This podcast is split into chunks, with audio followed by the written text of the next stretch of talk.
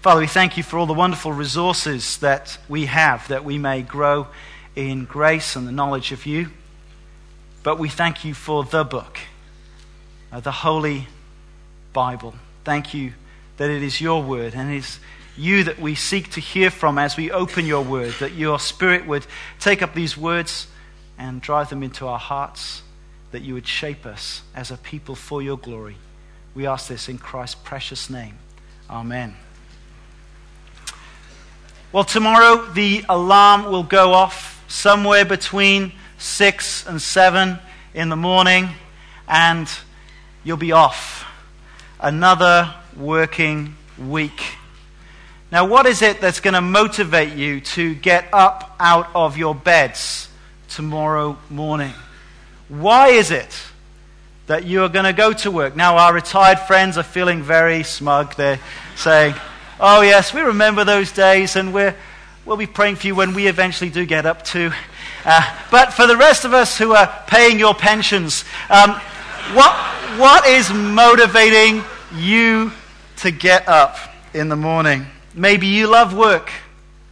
Maybe you've got an exciting and fulfilling job. Maybe your, your, your job makes a positive difference um, within society and you, you, just can't wait to get back to it. You've got an exciting project you're working on. You can't wait to get to it. Maybe you're like uh, those young, sort of thrusting people on The Apprentice who, who, are, who are hungry for success. You've got a career plan, you want to make millions, and you just can't wait to get back at it. But you know, the truth is, for many of us, work's really not that exciting, is it? Not quite as exciting as that. There are more basic motivations for going to work, like putting food on the table for our family. Uh, there are, there's rent or a mortgage to be paid. Uh, there are loans.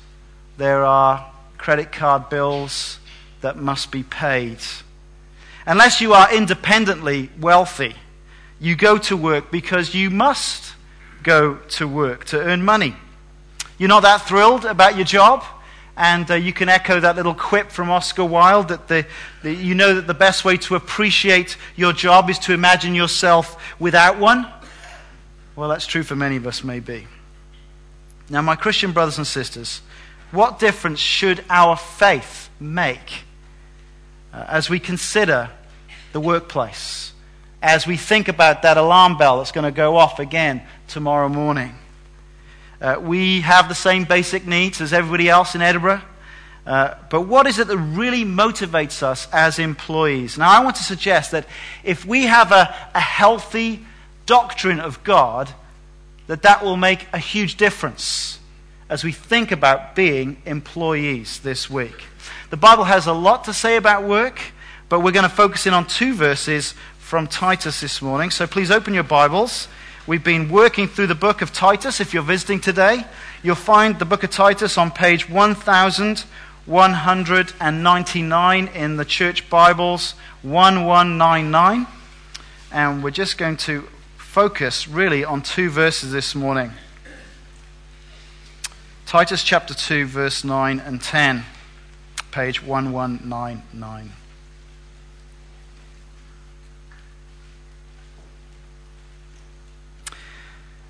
Teach slaves to be subject to their masters in everything, to try to please them, not to talk back to them, and not to steal from them, but to show that they can be fully trusted, so that in every way they will make the teaching about God our Savior attractive. This is God's Word. Now, the most obvious thing to note here is that uh, we're living in a different time and a different culture to the first century. Thankfully, in Edinburgh, most of us are not forced to work as slaves, although you might have a sneaking suspicion that your boss views you in that way. The estimate is that there were as many as um, 50 million slaves in the Roman Empire that at this time in Rome itself, a third of the population would have been slaves. And so there would have been many slaves who would have been part of those churches in Crete that Paul is writing to Titus about. And, and Paul has been addressing, and we've been considering over the past few weeks, uh, what godly living looks like for older men, younger men, older women, younger women. And then he turns to the other part of the household at that time, the slaves. What does godly living look like for slaves? Now, let's be clear slavery is a form of tyranny, it blights every culture that practices it. And while slavery in uh, first century Rome, the Roman Empire, was quite different to slavery as we read about it in American history, it still was a dehumanizing status. Slaves were treated as possessions, they could be bought and sold. They had no workers' rights, there were no unions. Uh, there were no laws for their protection. The master, basically, if he wanted the slave to keep going, had to provide a roof over their heads, had to provide food for their table, but basically could treat them uh, as cruelly as they wanted to uh, and be coercive without any uh, impunity, without any danger to them. Now, the New Testament has often been criticized for not actually coming out and directly seeking to abolish slavery. But I think that misunderstands what a huge, widespread social issue it was at that time. But what we have to say is that the teaching of the New Testament contains all the ideas that fundamentally undermine the practice of slavery. And so it was that it was uh, Christians who led the charge to the abolition of the slave trade in the 19th century here in Britain. It was because of their Christian convictions from the Bible that they sought to undermine the very practice of slavery. Now, having made those little side notes about slavery, let's just focus in on the actual content. Uh, if that is the context of, of, of slavery in the first century, if Paul commanded practical godliness for these slaves in that context, I want to suggest that we could learn some principles here about being godly employees in uh, the modern workplace. Now, let me give you the big idea of this sermon. Uh, Christian employees work in a godly way to adorn the gospel for the glory of Christ. Let me say that again. Christian employees work in a godly way to adorn the gospel for the glory of Christ. That is, um, we have a very different reason for working than those who are not Christians. That's what we're going to think about today. So, Christians will, will turn up to work tomorrow, just like everybody else in Scotland. And uh, the truth is that Christians are found in every sort of role in life.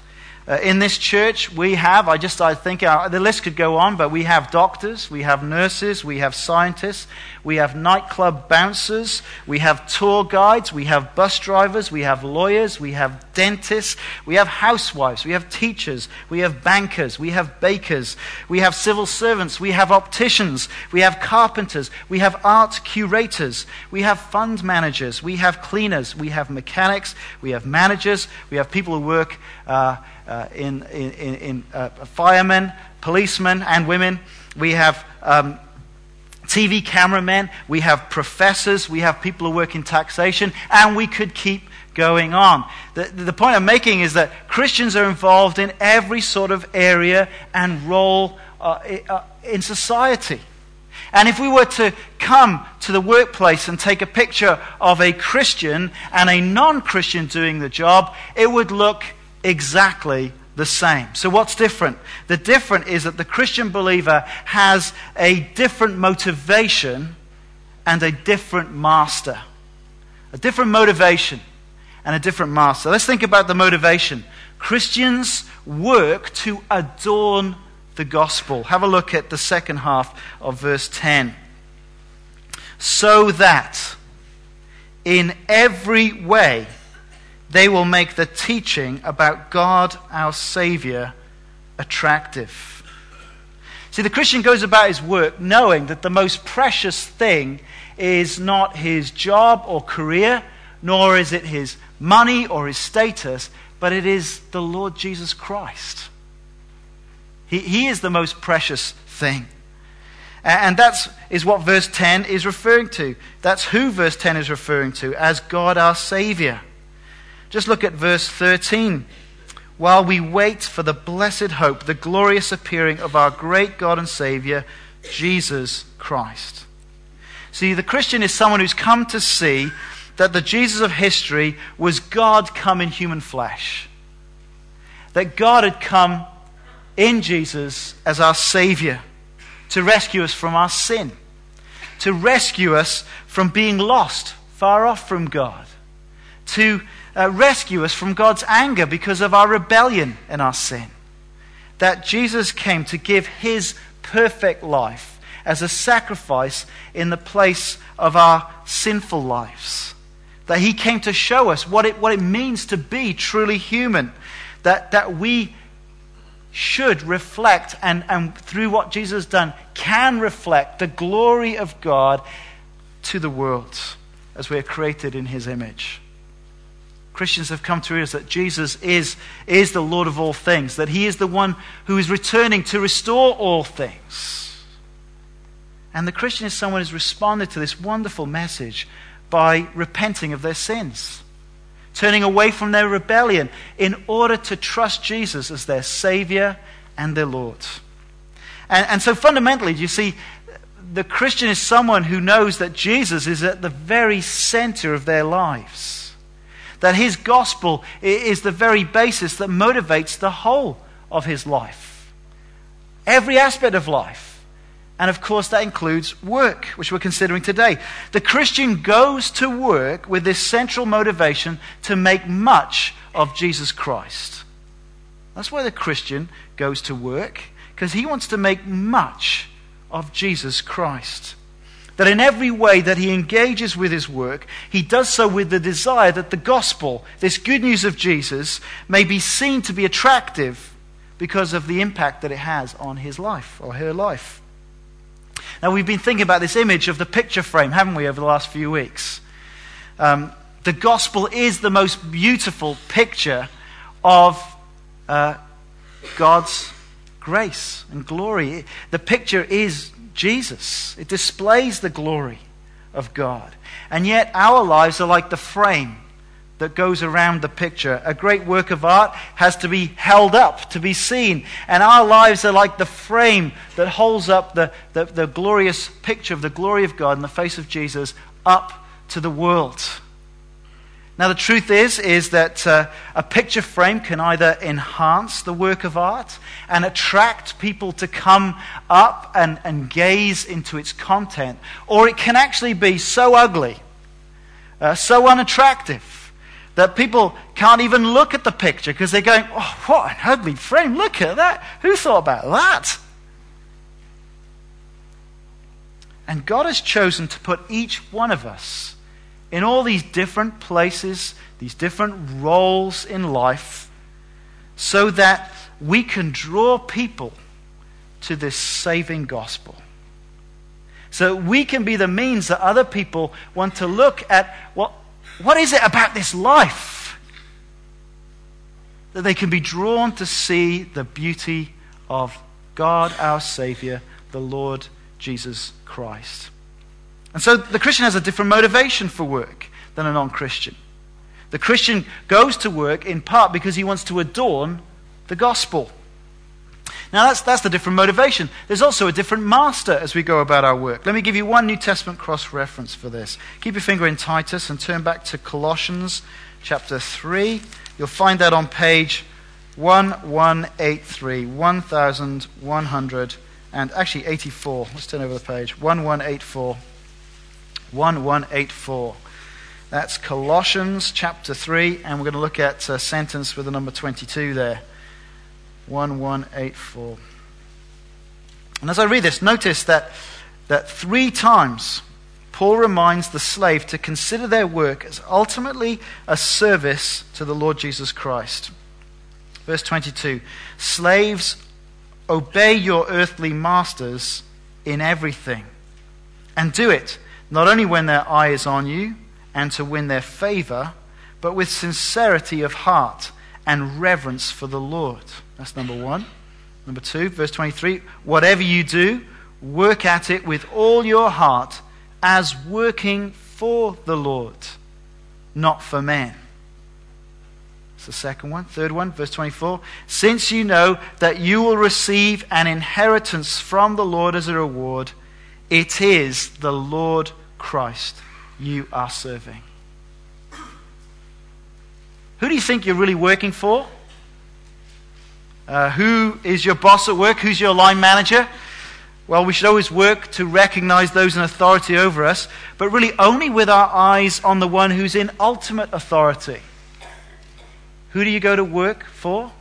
If you're a Christian, you go to work for Jesus. You go to work for the Lord Jesus Christ. Now, does this not transform how we view our work? Last week we considered on Reformation Sunday.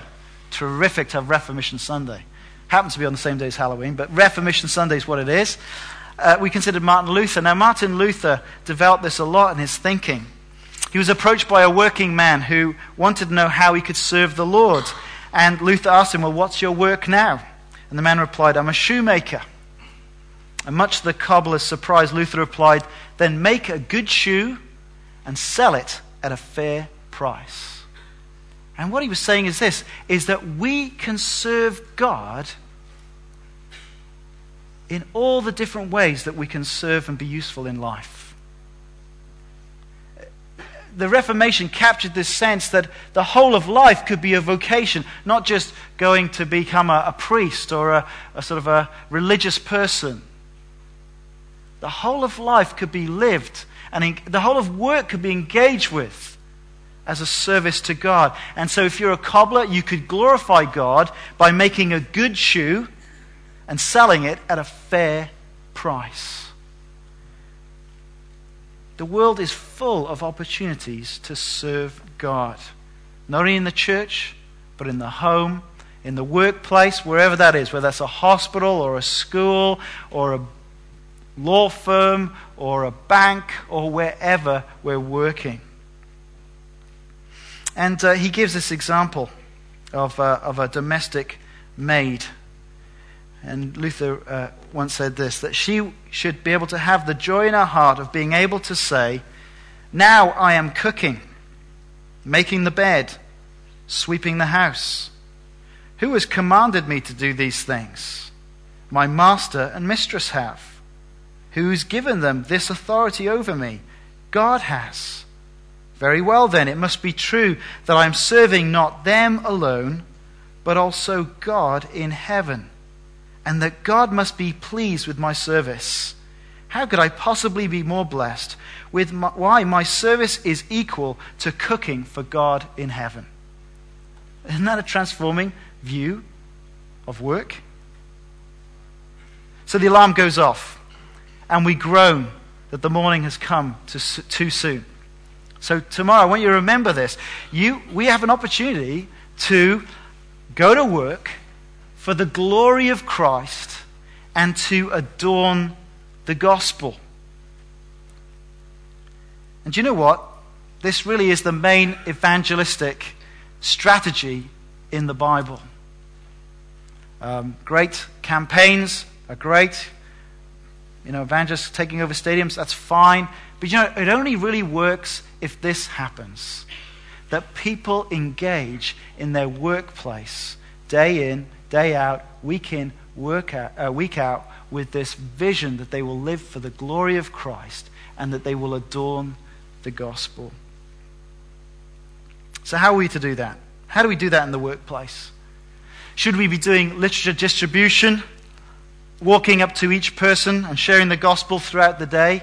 Should we be um, jumping on our desks and holding an impromptu um, service to the surprise staff? Um, should we be playing uh, Christian radio or sermons on our computer or our laptop as loud as they can so that those in our neighboring booths can hear the message of the gospel? Is that how we should do that? Well, come back to Titus chapter 2. And notice with me that that is not how we adorn the gospel. Come back to Titus chapter 2. We adorn the gospel by living godly lives. So I want to look at three practical points of how uh, we can be a Christian employee this week who adorns the gospel. Point number one we adorn the gospel by being submissive. Beginning of verse 9. Teach slaves to be subject to their masters in everything. Titus is to teach slaves that are Christians to be the best slaves their masters could wish for. If their master is not a Christian and he hears that their slave has become a Christian, he should actually see that the way that that has changed the person's life means that he's really pleased that his slave is a Christian. Why? His attitude has changed completely. He's a different person. He's a great slave. He's one of the best ones I've got. A Christian has every motivation from the gospel to seek to humbly serve those in authority over them to the best of their ability. They can be motivated by the fact that they are ultimately serving Christ. And so we shouldn't be worried by that phrase there in, in verse 9. The lawyers amongst us are already quibbling about this. I can hear it. I can hear them almost thinking, in everything? In everything? Be subject? Really? And I think Paul's great concern, of course, in this section is godliness of life. And so I don't think Paul meant that that should include wrongdoing. Being subject in everything would not include engaging in crime or sin if, inst- if instructed by their master.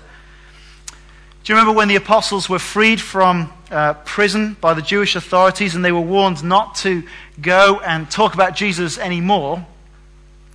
Uh, they replied in this way We must obey God rather than men. The command to be subject to human authorities is always underneath the authority of serving Christ. And so, if your boss tells you to do something that the Lord Jesus has told you not to do, then we have to say to our earthly boss, no, and be willing to face the consequences. You know, as employees, we basically enter into a voluntary contract, don't we, with, the, with a company, with a business uh, owner, that we will work for them to fulfill certain tasks, and uh, we receive a certain amount of money and so we get paid weekly or monthly with the expectation that we will fulfill this task, this job that we've been assigned. Now, Christian employees should be marked by the submissive way that they seek to work hard at their workplaces. Put it simply, godly Christians are good workers. That's what's being said here. They listen carefully to what their boss uh, wants and then they do it. And they work just as hard when the boss is not around as when they do when he is around. Now, if you're an employee and a Christian here today, let me ask you a few questions. Are you a, are you a godly employee? Do you do what is expected of you, or are you shirking your responsibilities? Are you consistently on time for work, for example? Uh, do you listen carefully to what uh, you've been told to do? Do you complete the tasks as you've been told? And if you have grievances or, or, suggestions, do you state them in a submissive and a respectful way? I think this teaching is, is countercultural. I think many people try to do as little work as possible and still keep their job. But we as Christians have a, a very different motive for living quite alternatively to that. I heard about the website called um, can't you see I'm busy.com? And someone's invested a lot of time thinking of certain games that you can download onto your screens. Games that look like you're working with a spreadsheet. Games that look like you're working with a word processor when in fact you're really just messing around and playing a game. Now, don't be, you're thinking about checking it, aren't you? no, no, the, the point of this sermon is that, that's not, really not territory for us unless it's in your break time, you know? Unless it's in your, maybe you can look like you're busy during your break time. I don't know. I want to suggest to you that if you're excellent, a solitaire, that might not be a good sign as a Christian. That might not be a good sign of a great employee. Secondly, practically, Christian employees adorn the gospel by attempting to please. Second half of verse 9. To try to please them, not to talk back to them. Now, this just goes a bit deeper, doesn't it, than doing what your master says. This command speaks about having the right sort of attitude as you work. Christian slaves should actively take initiative to try to please their owners, is what's being taught here. They should actively be thinking, how can I please my master? And should be careful in their speech, not to be grumblers, not to be always mouthing off. Now, as we think of the modern day context of work, um, there's clearly a helpful way to do this and an unhelpful way to do this. Nobody likes a sycophant. No one likes someone who's always sucking up to the boss. Nobody respects that, and that probably doesn't adorn the gospel. But a godly employee is someone who is actively looking out for the welfare of the company, of the business, of their boss. And if you're a Christian here today, is this how you go about your work? Um, are you looking for ways to fulfill the goals of your company and not just focused on your specific job? Or are you one of those people who are always saying, well, that's not my job? Or that's not my problem? Well, that's how the world treats jobs. It seems to me as Christians, we're actually trying to encourage to think about how we can work to please, to engage positively. How do we talk about um, our boss, an organization, when we're at an event uh, on behalf of the organization? Are we a positive voice in the workplace or are we always negative, nippy, and critical? Now, there's a stunning example of um, a, a, slave attempting to please in 2 Kings chapter 5. It was our Old Testament reading. Did you notice that? Naaman, the commander of the foreign army that attacked the nation of Israel, and during that time captured this young girl uh, who he made a servant to his wife. Now, how embittering such an experience would have been. Can you think about that? You were, you were taken in a raid away from your family. Uh, we don't know what happened to the parents, but you're dragged away and put into forced labor. How bitter that would be. And yet, when Naaman contracted leprosy, which at that time was an incurable, disfiguring disease, something that uh, meant you became isolated from the rest of society. This, this servant girl, instead of going, yes, he got what he deserved, which would have been the natural response, I guess. She shared the news with her mistress that there was actually a prophet back in Israel who could cure him. Here was a girl who actually wanted to please her master. And there was something about the integrity of her life that they believed her and that they went, which led to meeting Elisha, which led to this extraordinary cure and his conversion to the God of Israel with that amazing statement Now I know that there is no God in all the world except in Israel. So here's a slave girl in her work context living in the fear of the Lord, and through her humble witness, a great man like Naaman is led to confess that there is no other God except the God of Israel, the God and Father of our Lord Jesus Christ. Beautiful picture, isn't it? Thirdly, Christian employees adorn the gospel by earning trust. Verse 10 and not to steal from them, but to show that they can be fully trusted. Now, being a slave would no doubt have presented many temptations to be unhappy with your lot, as well as uh, presenting you with some great opportunities to uh, get even with some petty theft. I don't know, maybe pilfering could be seen as one of the perks of the job. I don't know. But now, as Christians, these slaves are being urged to show how trustworthy they could be around their master's business and home. It takes time to show you can be trusted, doesn't it? It takes time. And godly employees over time will seek to earn their employer's trust, to demonstrate that they're dependable and trustworthy to their employers. How are, how are we doing in our workplaces?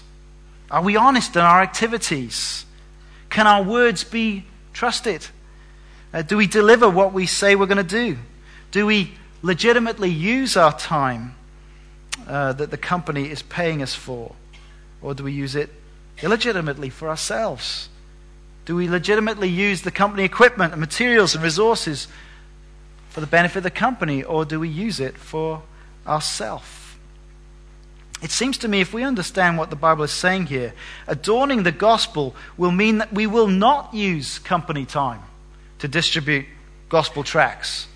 We won't be using up other people's work time talking about the gospel. Adorning the gospel means we will not act like that. That would be a sure way of bringing dishonor to Christ as we rob the company of time. Do you remember the uh, other famous slave of the Old Testament, Joseph? Consider his life in this way sold into slavery through the jealousy of his brothers and yet became so trusted by his master Potiphar that everything was put under his control. And while the master was away, uh, uh, his wife, the master's wife, began to offer herself to him. She wanted an affair. And he consistently kept his integrity and he refused to do anything wicked against his master. Now, why? Why was that? Well, because he knew he had a greater master. And he says this to her How then could I do such a wicked thing and sin against God? That is the master that Joseph was ultimately working for. And even as he held his integrity and honesty, he was rewarded with prison time off the back of false allegations by a spurned woman. And then, even in prison, he served with such integrity there and wisdom that the, that the head warder actually kind of held him with honor, gave him great responsibilities. And where did that eventually lead? It led to him being elevated to the number two job in the whole of Egypt, uh, where God used him to not only save and prosper Egypt, but to save his own family. And it all came about because of what? Because he lived a godly life in his workplace, even as a slave when he had every reason to feel grievance, every reason to feel that he could grumble, he lived his life in such a godly way that it resulted in him being in a place where he could end up bringing salvation to others. Well, that's what we're talking about here in Titus chapter 2. That's exactly it. That we live our lives in such a godly way that we adorn the gospel of Jesus Christ by simple things like being submissive, like attempting to please, by earning trust. Now, I, I, want to suggest to you that in these difficult economic times, these are probably good tips for keeping your job. But that's not the motive behind obeying this. The motive is that, that, that we work in a godly way to adorn the gospel for the glory of Christ. That's what we're about. And the way we work this week could cause people to ask us, why are you different? Why are you different? You know, a, coming up to Easter, we're going to have a Passion for Life uh, uh, missions week where we're going to have Roger Carswell speaking each evening. And there'll be opportunities to invite people. If we live credible lives in the workplace where our, our lives match up with what we say, when we actually come around to the point of inviting someone, maybe would you like to come and hear uh, about um, the Christian faith? Our lives should be sufficiently adorning the gospel to say, actually, I would be interested to know what makes you tick. I've been observing your life now. I, I want to know what makes you tick. It would be tragic, isn't it, if we, in our workplace, we were talking about the gospel, saying all the Christian stuff, handing out leaflets, but actually our lives had so little integrity that when we came to invite someone, they would say, huh, I want nothing of your message, nothing of your Jesus. Your, your life doesn't fit with it. My friends, we're going to see uh, as we head into chapter 3 that this is a life that we can live by the power of the Spirit. Uh, this is not just pull your bootstraps up. This is a life we live empowered by the Spirit, but we'll have to wait till chapter 3 to get there. Because the Christian life is someone who has experienced the washing of rebirth, of renewal of the Holy Spirit, as it says. Do you know, tomorrow could be quite an exciting day, couldn't it? The alarm is going to go off again. And we get an opportunity to shine for Jesus, to adorn the gospel. The way we live this week at work, the way that we engage in our work, could be the very means that someone who's not right now a Christian in your workplace could be standing on the final day praising the Lord Jesus for the glorious salvation that they received because they got a simple invite and they followed it up because they observed your life. What an exciting week this could be. What an exciting year. God could use us for his glory. Let's pray, shall we?